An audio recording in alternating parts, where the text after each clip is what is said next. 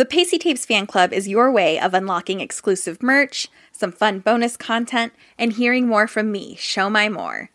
If you want to join the Pastie Tapes fan club, visit thepastietapes.com. Hello, ducklings! This is Blanche Debris, and you're listening to The Pastie Tapes, a burlesque podcast by Show My More, the steamiest Asian dumpling.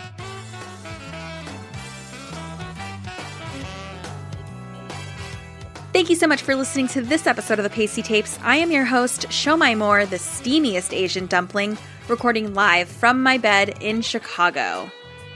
Thank you, everyone, again for coming back, for tuning in. I know it's been a while since the last episode. I think it's really cheesy to say this, but like it's wild times right now.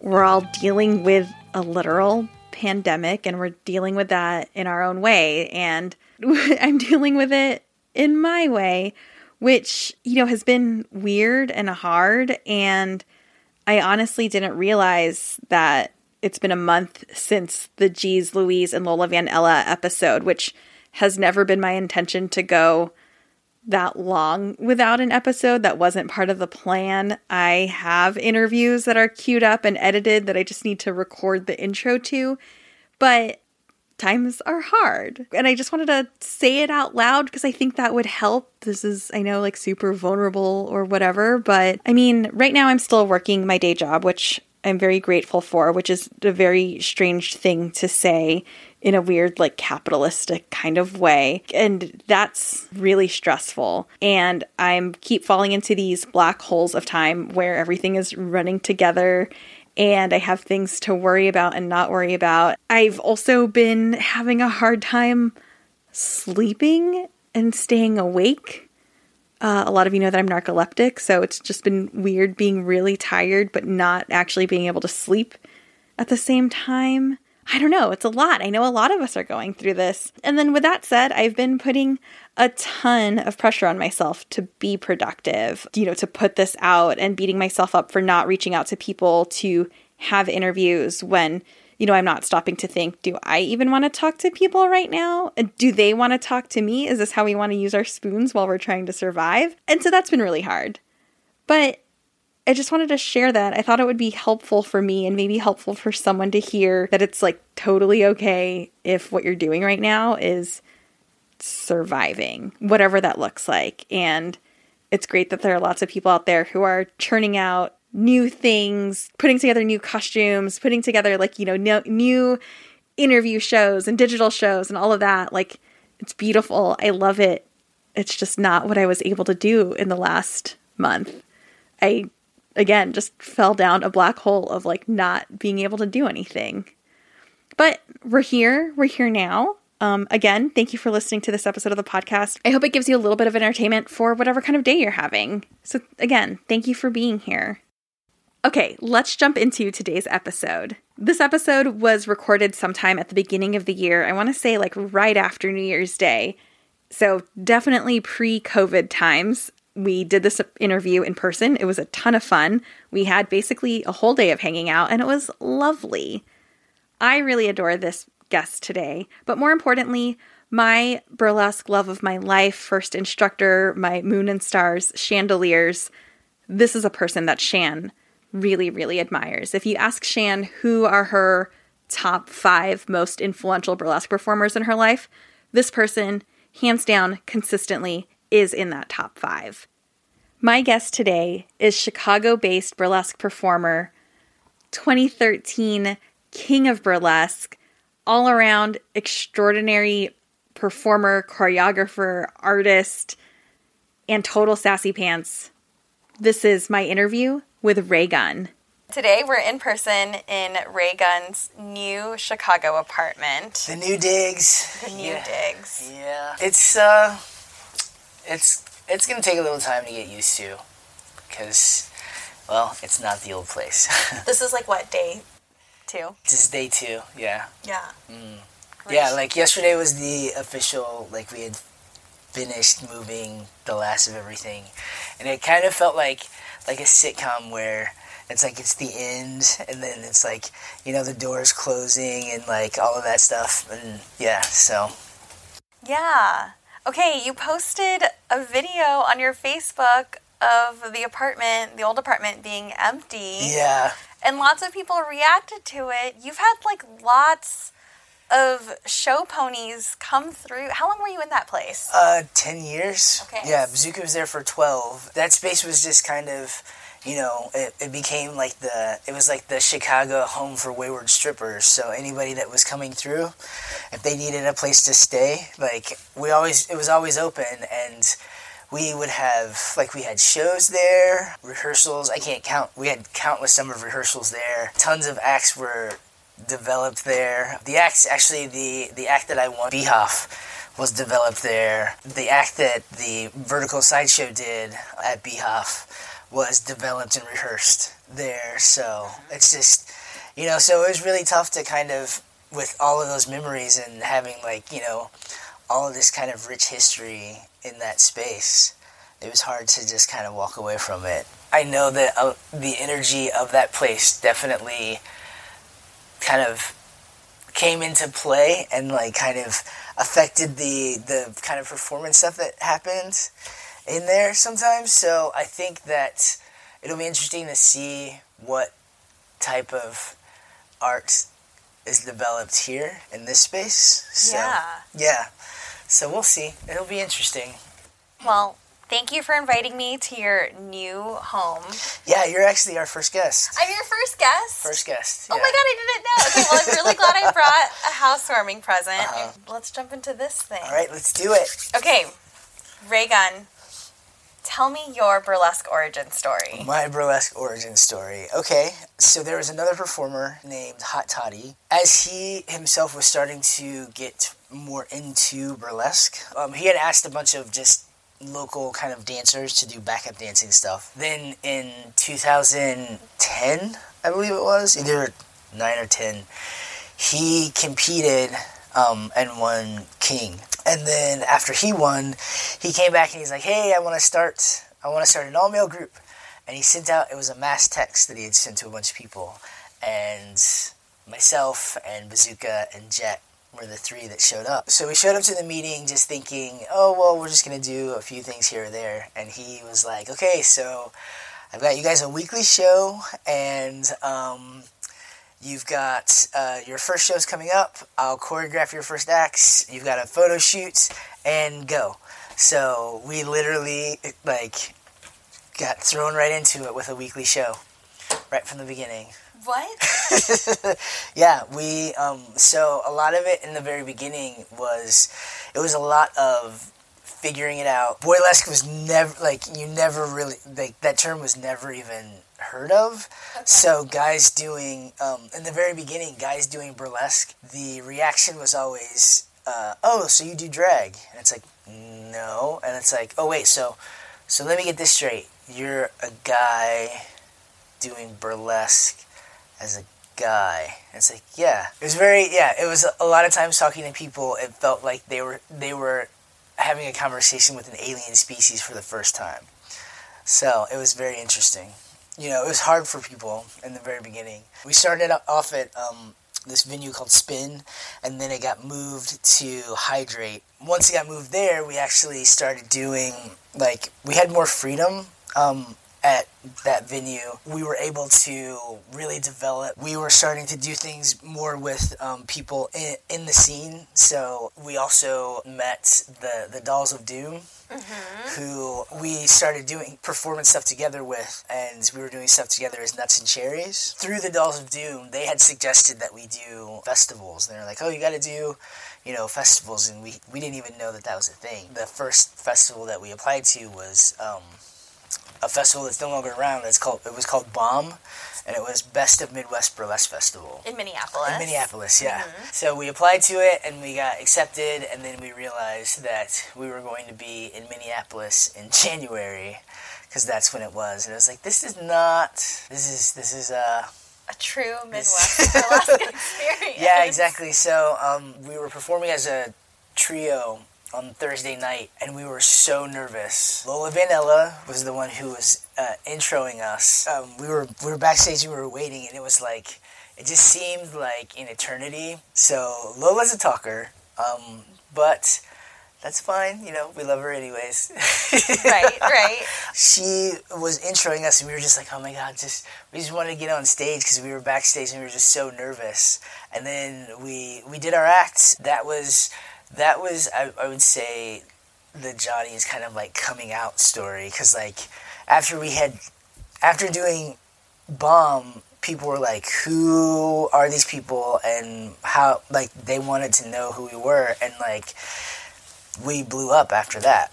Yeah, and this was like soon after you became a thing. Soon after yeah, you started we, burlesque. Yeah, right? we were maybe we were probably in like we were almost maybe close to like two years in, if that. Like it was super early. Yeah. yeah, and then it just it just kind of blew up from there.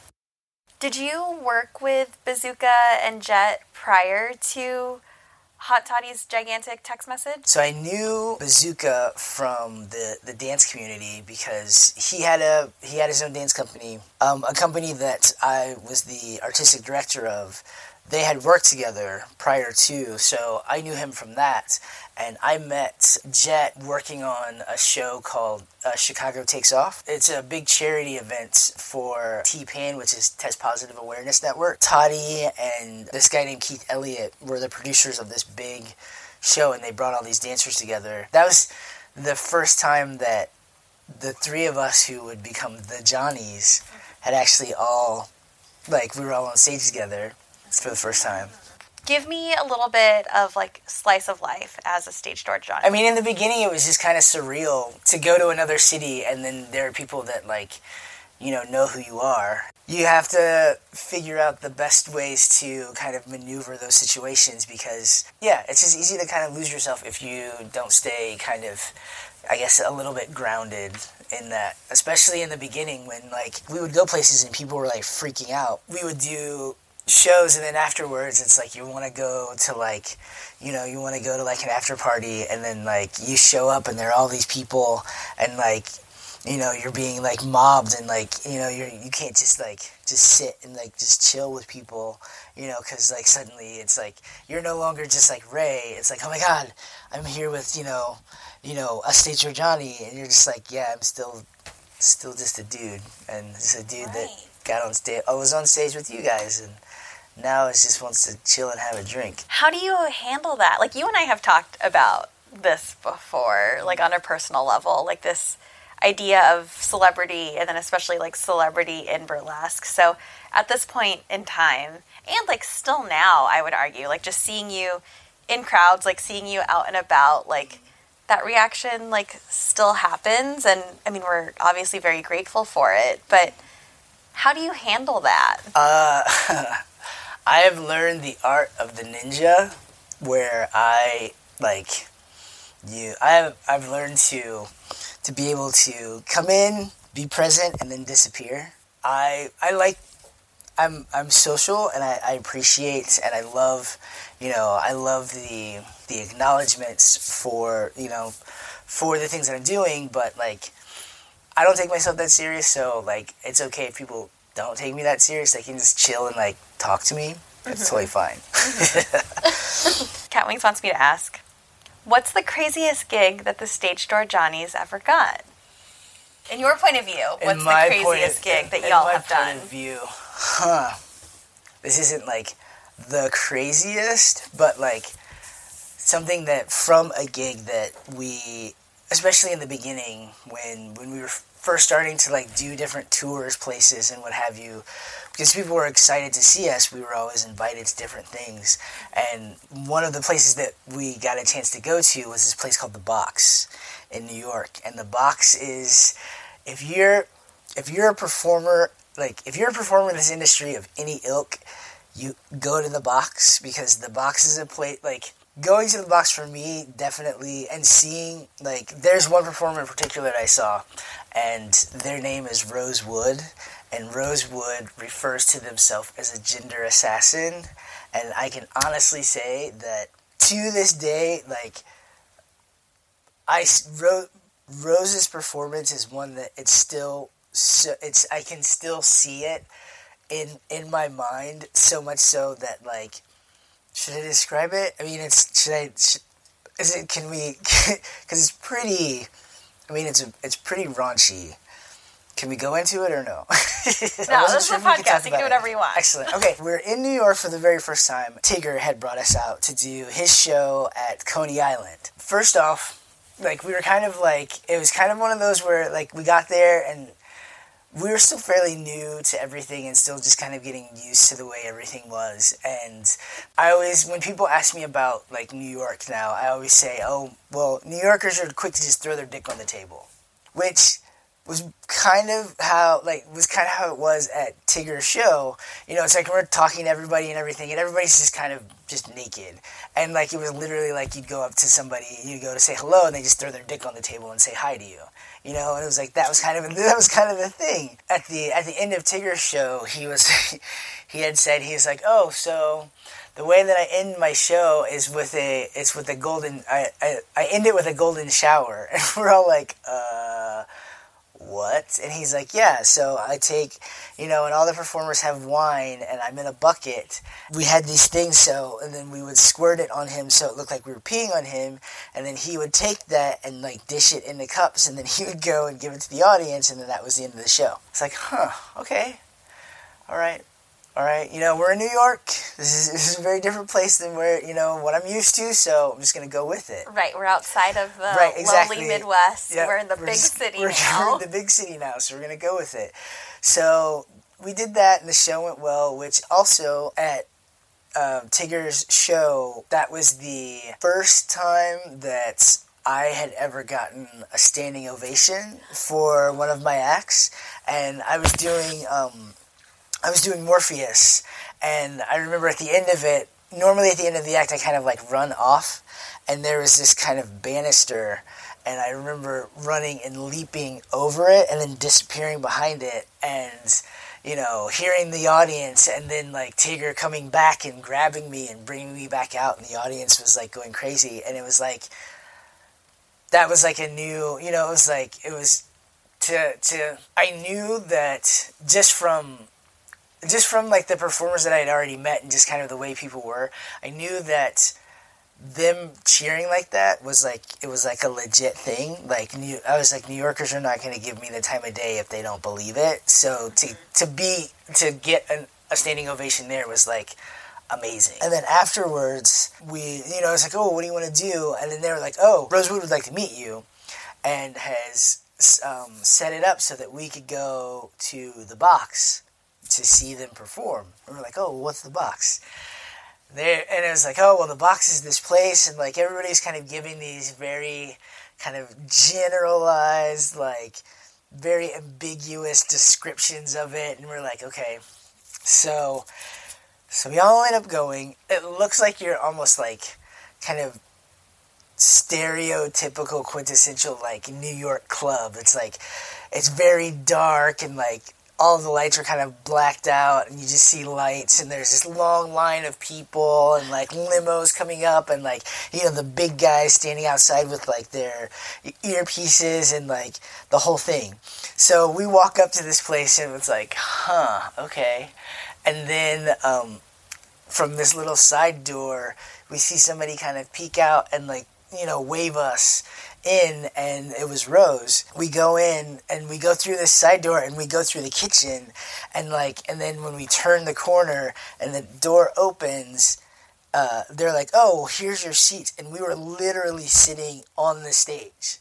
So on the stage. Yeah, so we're just sitting, and they're like, "Oh yeah, this is these are going to be the best seats." So we were sitting on the stage when the show started. Guest of honor. Okay. Yeah, right. So like the very first act was it was a guy who came out and he was he was doing like a silks act but like he was naked. Like it was just really cool because like i didn't see anything like the it was this very abstract kind of take on just the forms and stuff that he was making with his body was really interesting. And just the fact that he was completely naked doing silks i mean that's brave. Like that's brave.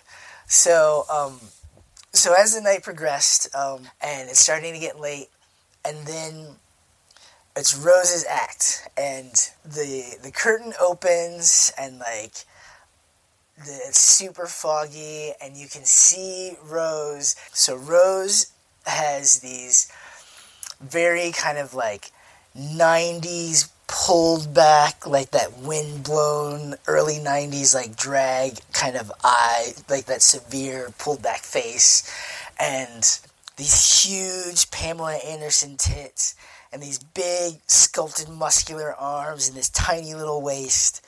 So and so Rose is sitting on this chair and it's the Whisper song by the Ying Yang Twins which in this context is really like it, it it's a disturbing kind of like image. And you see Rose and Rose's duct taped to this chair and you see you see them like squirming and they pull the tape um, away from their mouths and like like a little bit of blood comes out of their mouth as Rose is pulling away the tape you can see like the kind of like welts from the, the hair being pulled away on their body. And then there's a moment in the music where he says, uh, where he's like, well, wait do you see my dick? And then sure enough, Rose pulls down and plops out this, this juicy dick just plops out. And there's all of Rose. And so then Rose stands up and like does some other things and then stops, kind of looks around, reaches back and pulls a full Jack Daniels bottle out of their ass, drinks the entire thing, and then puts the Jack Daniels bottle back and then sits back in the chair. And the fucking audience went crazy. And I turned to Bazuka and I was like, I've never felt more Midwestern than I do right now at this fucking moment seeing this. Yeah. That's the look. Yeah. I am okay. I just like reclined on this couch, and my hand is on my forehead, and I'm trying not to do a very Midwestern thing and just mm. say, "Oh dear." Yeah.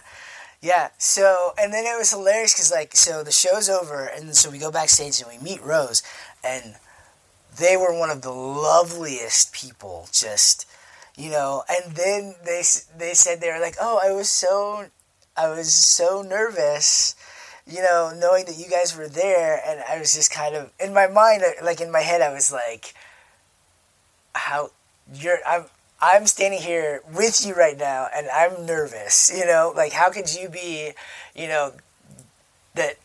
So you know, fierce enough to do something like that on stage, and you're nervous that I'm in the audience. Like you know, it was just crazy, and seeing that per, seeing that performance, it kind of it was like okay, there that's the ceiling, you know. So if that's that's pushing like that's taking things and that's pushing it to like those are the boundaries. And it's like okay so that's as far as i can go you know? It's like that's that's the ceiling. Like that is you know that's it that's the extreme you know? And it's like and to this day i still I still consider that act and that performer to be one of the smartest and most genius acts because because it's an act that I saw that it's been over like it's been over 8 years and I still remember all of it like I did the very first time that I saw it. And for an artist to be able to like paint a picture so vividly that you never forget it. Like I I hope that I can achieve that at some point. How did this act or this experience with the Johnnies or I guess really this act, right? This moment. How did that change how you do burlesque? Like this is pretty early on in your burlesque career. Yeah, it was super early on and it just it just it made just to see just to see somebody doing something so fierce and just you know like unapologetic mm-hmm. you know and and it wasn't a you know it wasn't it wasn't this kind of gross act or you know it was like it was just this person giving this fierce experience to the audience and delivering it delivering it in a in a way that was so genuine that it's like you couldn't deny it. You know, it's like here here's me. I'm doing this. I'm allowing you to take part and to see this and um, and you're you're entitled to to react and judge it and however you want to however that's not going to change me or the way that I'm doing this in this moment. And so yeah it was like so that was definitely something that I took from it was you know living in that like as a performer living in that moment and being being that just kind of like like fierce creature in that moment and like not worrying about anything else you know yeah. in that moment yeah i can see that yeah that's an incredible story where does your inspiration for your acts and like your overall style come from? Like, where did Ray Gunn come from? It's a big conglomeration of all of these other things. Like, it's my my dance experience um, has a huge part of it. Um, I pull inspiration from like comic books. I'm a very I'm a very visual person because as a kid when I started doing gymnastics and then I started to realize that I could I could make my body do the things I was seeing the comic book characters doing, taking from that, like from those influences, and like even taking it even further. So it's like, well, I can make my body do this. Now it's like, oh, now I can. Now if I dress like these characters too, you know, it's the same thing. Or like with, or just like different movies um, that I've seen that like I really like and taking feelings from those movies or you know things like that and then realizing that I can start to kind of put that stuff on stage. Be, I became a dancer in college, but so my freshman year I had to take a dance class, and I was originally just taking it as a blow off because okay. I was like, ah, you know, like because I knew I wanted to because I was an athlete um, all up and into college, and I knew I wanted to do something um, physical and um, somebody suggested a dance class, and so I took it as a just a blow off class, and it's like, oh, it was fun. Um, and then um, at the end of the semester, we saw a professional dance company, and at the end of that show, I walked out and I was like, this is what I want to do for the rest of my life because I had seen like that was the moment that I saw something that kind of embodied all of these things that kind of I were important to me.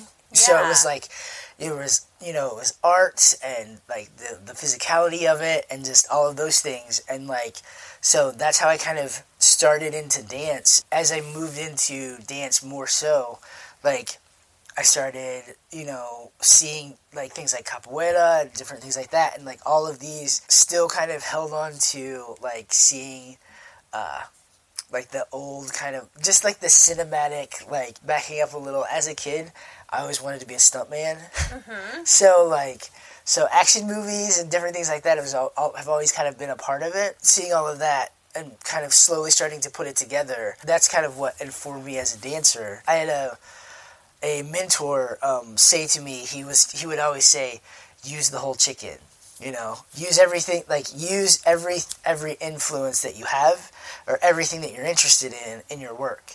And so as i became a um, as i started to get into burlesque i just kept that same idea of use the whole chicken so it's like so things from my childhood you know um, are have just as much influence as like you know my schooling or like even just movies that I see, you know, visually things like that. So it's like I use the whole chicken and like sometimes it's amazing, sometimes it's just weird. mm-hmm.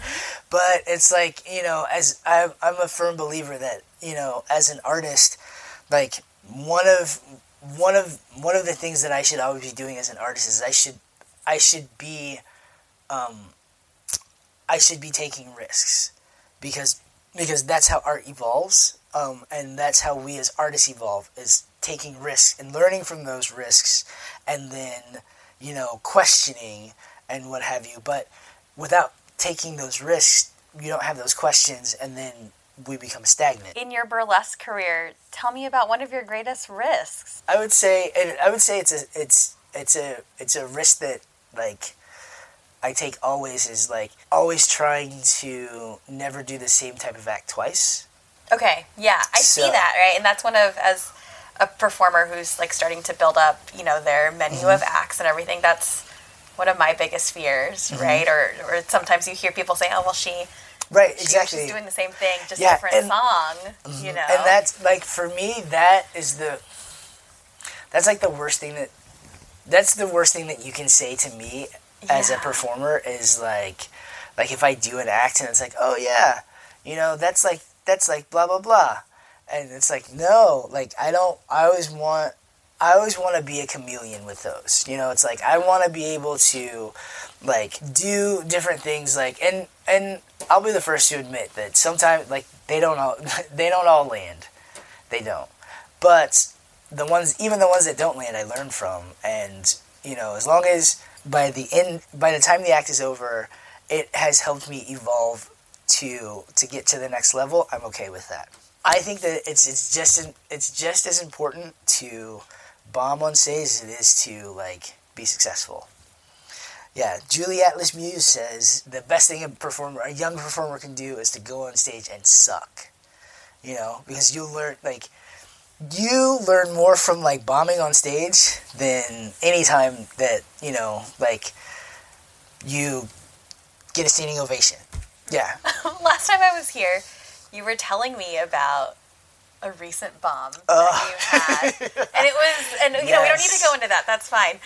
Um, but hearing you tell that story, or hearing you talk about bombing, Uh-huh. I think was so important for me because it was like, oh shit, like Yeah. even Ray Gunn bombs. Uh-huh. Even Ray Gunn at this stage in his career, right? Oh, yeah. Like a decade in, you know, being flown out for a gig on a stage with a bunch of other performers that I admire. Even that happens. Yep. Yeah. It, no, it does. And um, so And it's okay. I mean, it sucks in the moment, Uh-huh. right? It's allowed to suck in the moment. Yeah, yeah. There's um well, and there and so I okay, so I will talk about one in particular that happened here um in Chicago. So I was so I was doing this show and it was it was one of those like it was literally just a perfect storm of all of like all of the thing like all of the worst possible things that could could like just be combined together.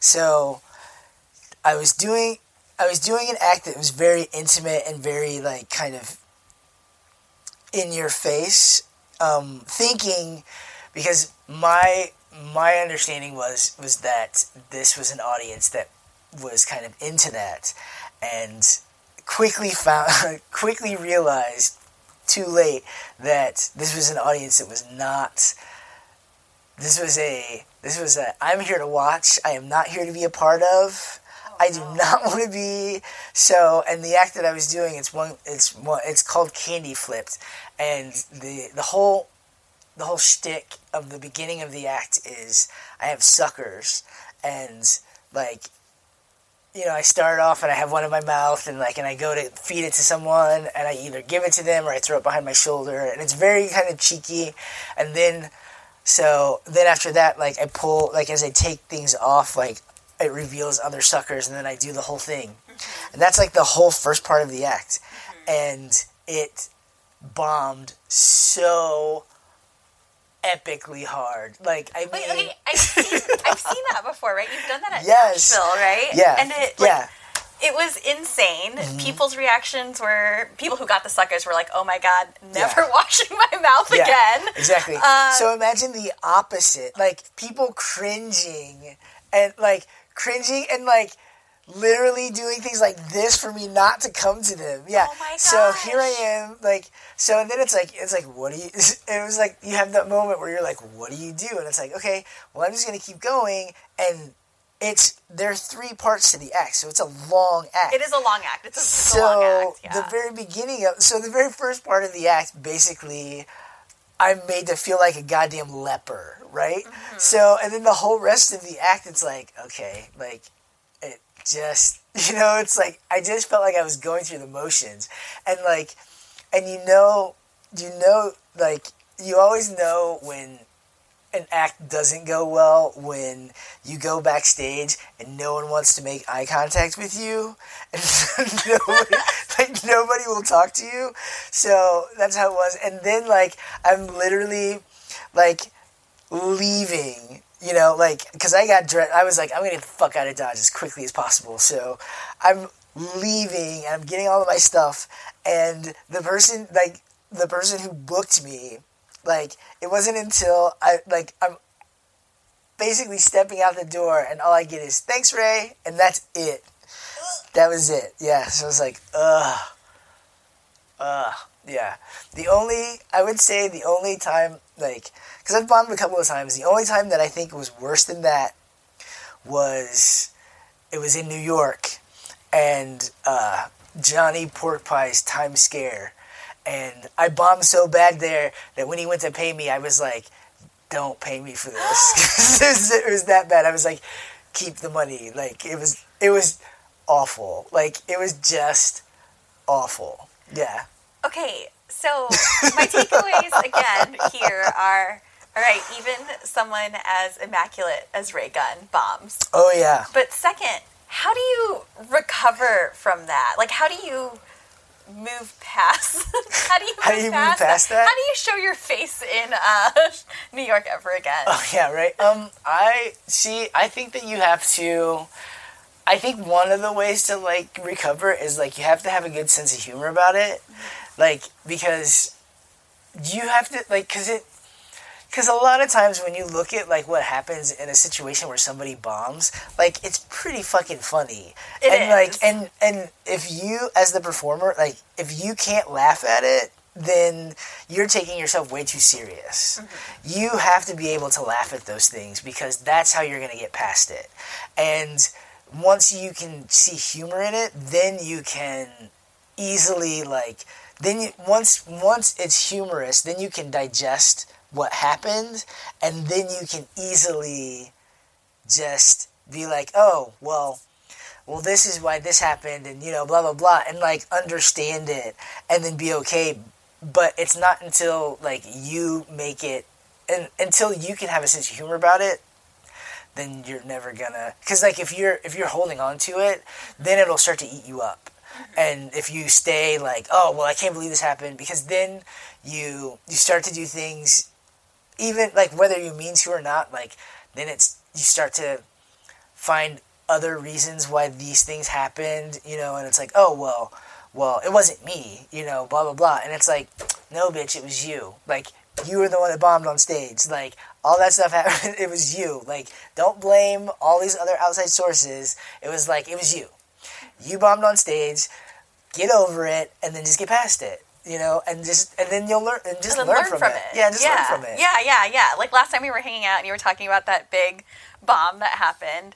You know, we laughed about it a lot. I mean, exactly. I laughed at your story as yeah. you were telling it to me, like, laughing it, at these bomb stories right it's now. Because, like, because I mean, I almost think that it would be it's if because some of these stories, like when you hear, like when you hear when when somebody's like talking about it and like and they're talking like it's entertaining. Like i would see i would do a show where it's like it's all bomb like people talking about their how they bombed on stage because sometimes it's pretty funny right. you know and it's like you know it's kind of like i'm okay to talk about it because it's almost kind of therapeutic too. Of course you know yeah. to like just be just to be able to own it and be like yeah that happens you know yeah Okay, so that'll be our first uh, Pastie Tapes live experience. We're just gonna collect a bunch of performers and talk about their bomb bombing experiences in front of a live studio audience. Yeah. Thanks, Ray. Yeah.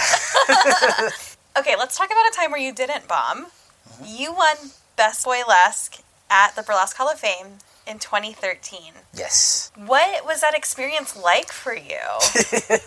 it was good. It was cool. Like, yeah, it was good. Like, it was it was it was very strange. Um, like me competing for this, like I had my like I definitely had an agenda going into it.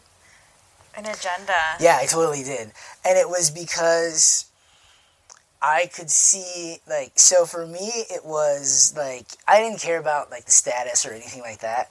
It was I I quickly noticed that the only way I was going to be able to just be the performer that I wanted to be, especially early on, was to achieve a title. Because, you know, before that it was, you know, like it would it, it was like I would I would I was always getting hit with like, well, you should do something more funny, or you should do this, or you should do this. You know, and it's like I was like, when was the last time somebody went to Michelle L'amour and they're like, you should do more comedy. You know what I mean? Like nobody yeah. does like nobody does that. She does her thing and it's like she does it well. Leave you know, and it's like so nobody but I was getting that all the time. And so and then it was like I I definitely saw that that was a way to be kind of left alone, I guess. Um, and it's funny because after the day after I won, um, Legs Malone, um, uh, I was at the pool party and she had asked me. She was like, "What's the, you know, what what would you say is the greatest thing about you know like you know winning?" And I was like, I never have to come January. I never have to hear somebody say, "So what actor you uh, what actor are you submitting to BHOF this year?" Like I never have to hear that again, ever, never, ever, ever, ever, ever. Right, right, right. Which is awesome. So yeah, it was definitely, it was definitely not a, I want to win because I want to be king kind of a thing, um, and and then it's also like the it was also like, and this kind of started to come around like after winning and kind of thinking more about it. Like the term boylesque, like, yeah, I like I'm just gonna go on to I hate it. I absolutely hate it. And my one, it's because um, burlesque burlesque is a community it always you know it always kind of prides itself as being like this inclusive you know thing for everyone yet it's it it segregates itself at the highest level you know in the sense of like why like and i get that you know this is a this is a female you know a female created and female dominated art form. I get that. Um, so not wanting not wanting it to you know kind of to lose that I understand, but to but having to go so far as to having the the male equivalent be called something completely different um, at at the at its largest institution um, and then also like as a like as a black man like the term boy has a very different connotation to it. So it kind of it's also kind of shitty to know that my my highest my highest accolades in this industry are super offensive, you know, to me as a person. Um, and it's and for and and there is really no reason if if somebody could say if somebody could come to me and be like, "This is why this is called this," and not, but nobody can and nobody does, and it's like, oh well, it's just you know everybody jumps on the, oh well, we don't want guys to take over. It's like okay, well then, just that doesn't make any sense. You know, it's like it doesn't. I doesn't make me. It doesn't make sense as to why and nobody's giving me any other answers as to, you know. So it's like I've never, since winning, um, like I just refer to myself as king. Like I don't like being a king of burlesque. Like this whole boylesque thing, like take that somewhere else. Like it's yeah. not me. I don't want to be associated with that, and um, it's kind of, and it's offensive. Like I'm offended by it.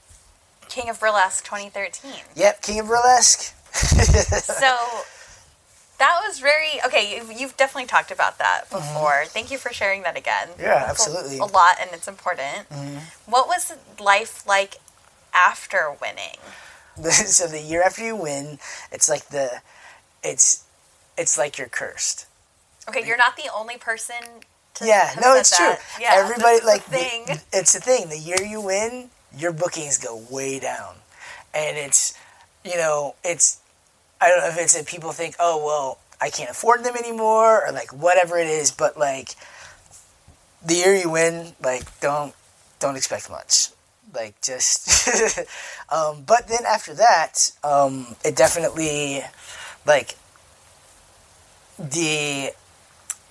I would say the the big difference was the amount of kind of international recognition is what changed, um, which that was that's a that's a real mind fuck. When so the first time um, the first time going out of the country and you know you're in a you're you're really in a completely different place and then having somebody come up to you like and recognize you you know as you know and know exactly who you are and what you do.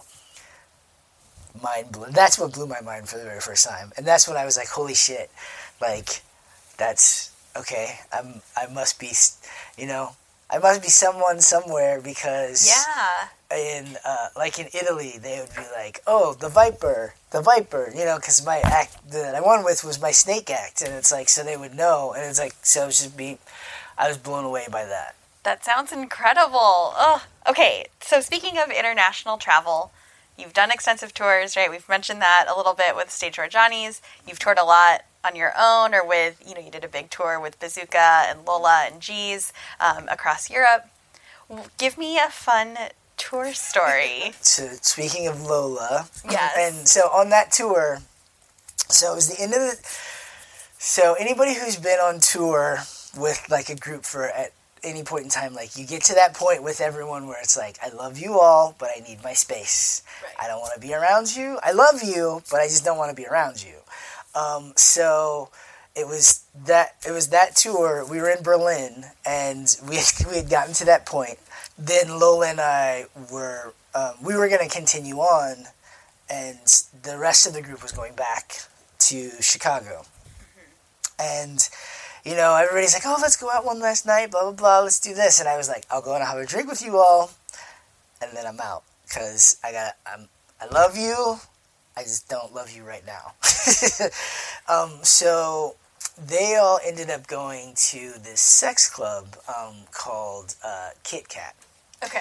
And um, so afterwards, you know, like they came back and they were talking about it, and it was like this co-ed like sex club and everything, which me as like an American, like that concept is very strange because I know like American bathhouses and it's like it's very gay and like you know there's a there's very much this kind of like culture and like kind of code and like you know all of that stuff. So the idea of it being like co-ed and it's very strange. Like it was a very strange concept to me. And so um, so the next weekend, Lola was like, "Oh, we have to go."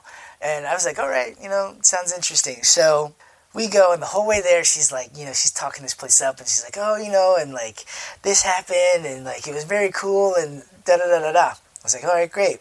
We turn the corner, and we get to we get to the club, and like my eyes got as like big as like saucers because it was filled like it was it was like Black Party in New York, IML, and like White Party, like which are all these huge gay events. Like it looked like all of that at once, and my I was like, this is not.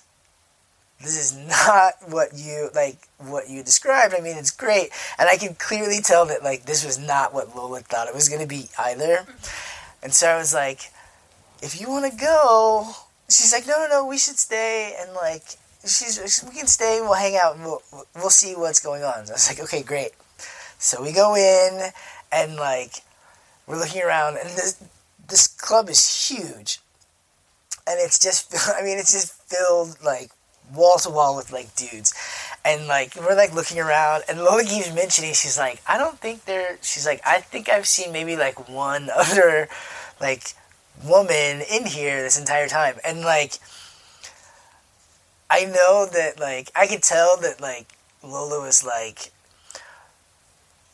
she she was she was taking one for the team. mm-hmm. She was being a great friend, Lola Van Ella. Being, really she was being supportive. a great friend because like I could tell that she wanted to get the fuck out of there as quickly as possible. But she's like, no, no, no, we can stay for a while. So we're like going around and like just seeing things and like I remember I remember at one point in time we were standing by the bar and there was this dude that was dancing on the bar and like he he was wearing this thing and like his like dick was out and he had these huge balls and he was like tapping him on this dude's head and like I can see Lola like trying to like look at this up as like almost like this kind of cultural you know like a, oh that's very interesting huh?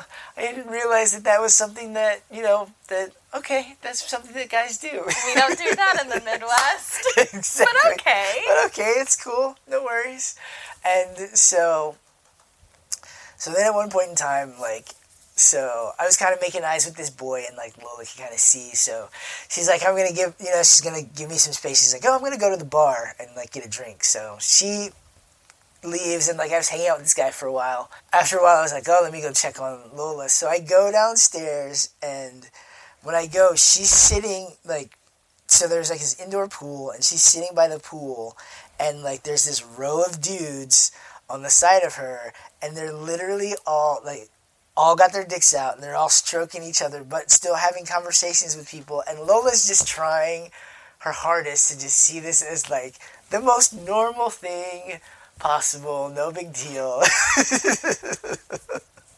so I was like, I was like, hey, um, how you doing? She's like, oh, I'm okay. And I was like, do you want to go? And she's like, she's like, no, I think it's just no, no, no. And I was like, okay. And then, and then a little while, and then she's like, yeah, I think I'm gonna go. And then I was like, do you want me to go with you? And she's like, no. And I was like, okay, all right, I'll see you.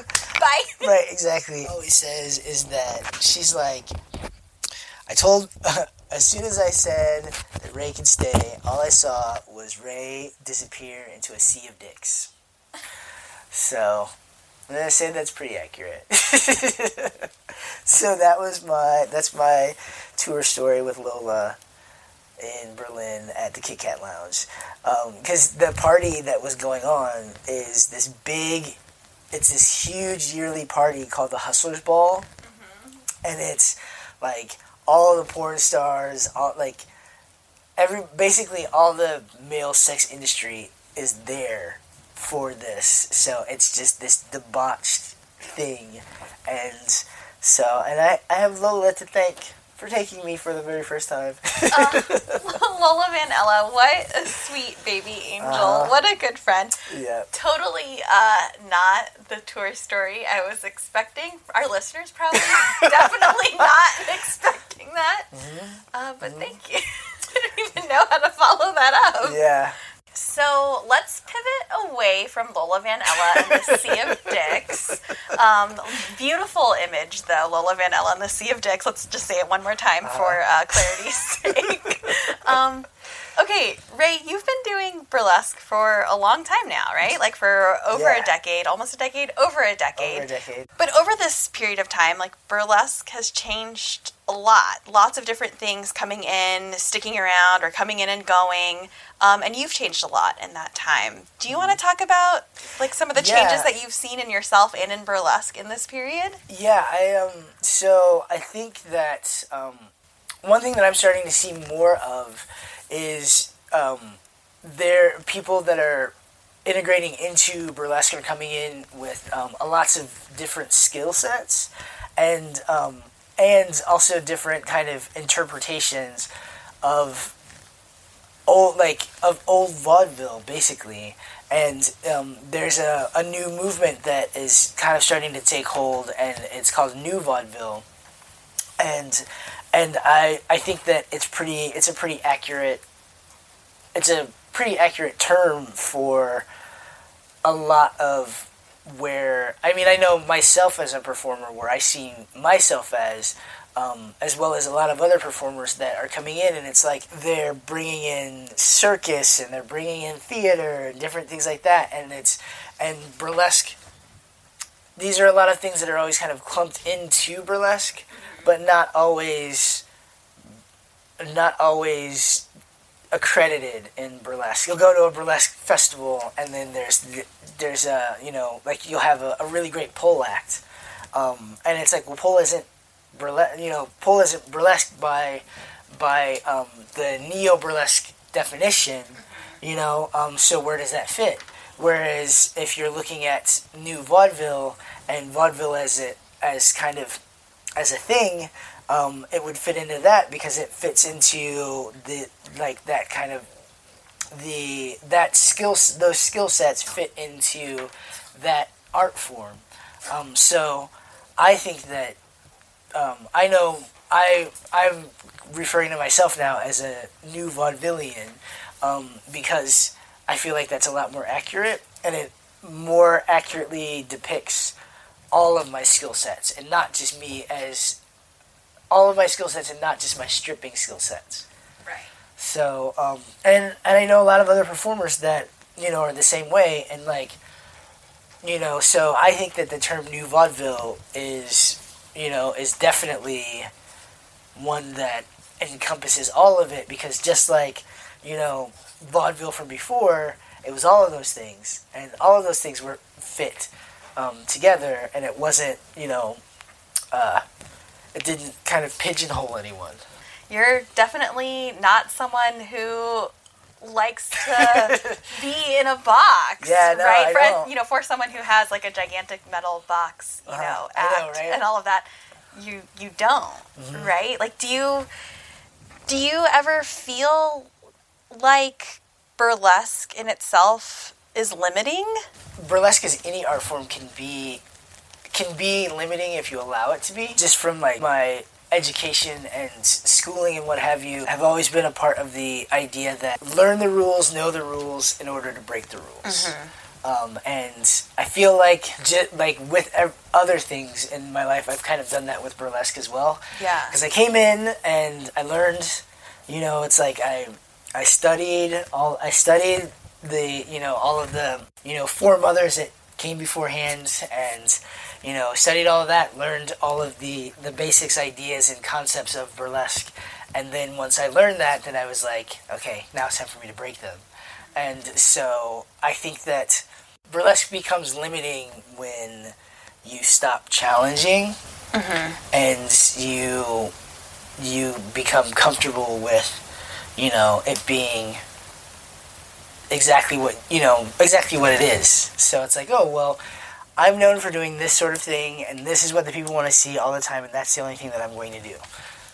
That's when i think that it becomes like limiting. Mm-hmm. What do you think is going to come from accepting this as your new, I guess, title, who knows? New descriptor? yeah i mean i'm just keeping like just keeping things open and just being just genuine and honest with myself and my art and like allowing just allowing it to evolve and to wear whatever it wants to be you know because i i can control i can con- i can try and control it but then i'll get bored with it so um i just i just let it i i keep it um you know just kind of keep it moving. Like I've started doing um, like a lot of the kind of music festival gigs recently. So Yeah. like Electric Forest and Lightning in a Bottle and like and that's a whole different like those are all different sorts of like the energy there is very different and like the types of people that are doing those shows it's like so i'm gonna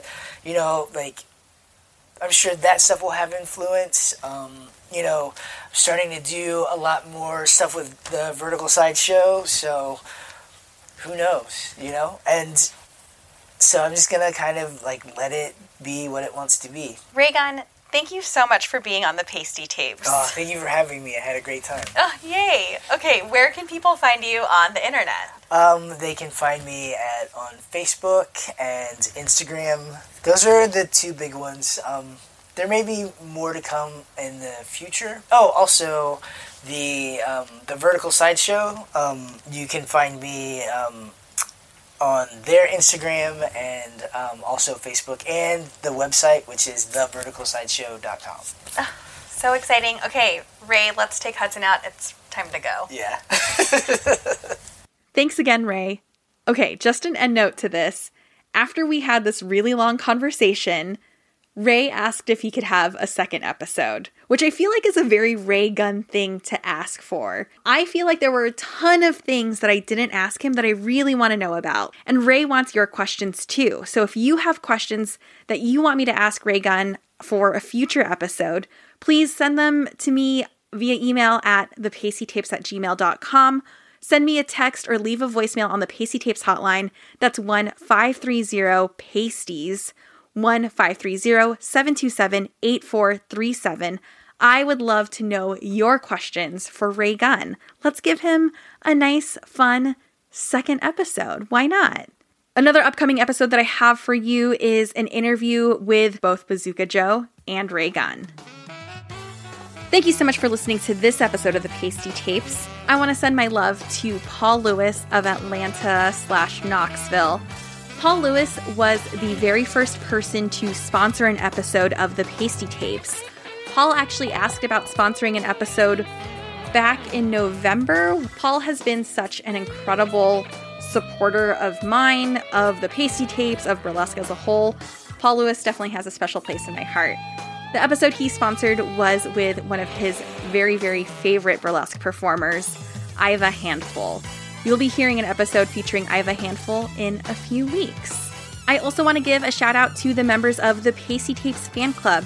Thank you, Pastie Tapes fan club members, for your continued support, for keeping things fun, and for engaging with me on my uh, really emo Finsta that I have. If you want to join the Pastie Tapes fan club, get exclusive merch, lots of other snail mail from me, see my Finsta where I post pictures of my cat and dinner, and get in on the action where I'll post some bonus content for the fan club, visit thepastietapes.com to join now.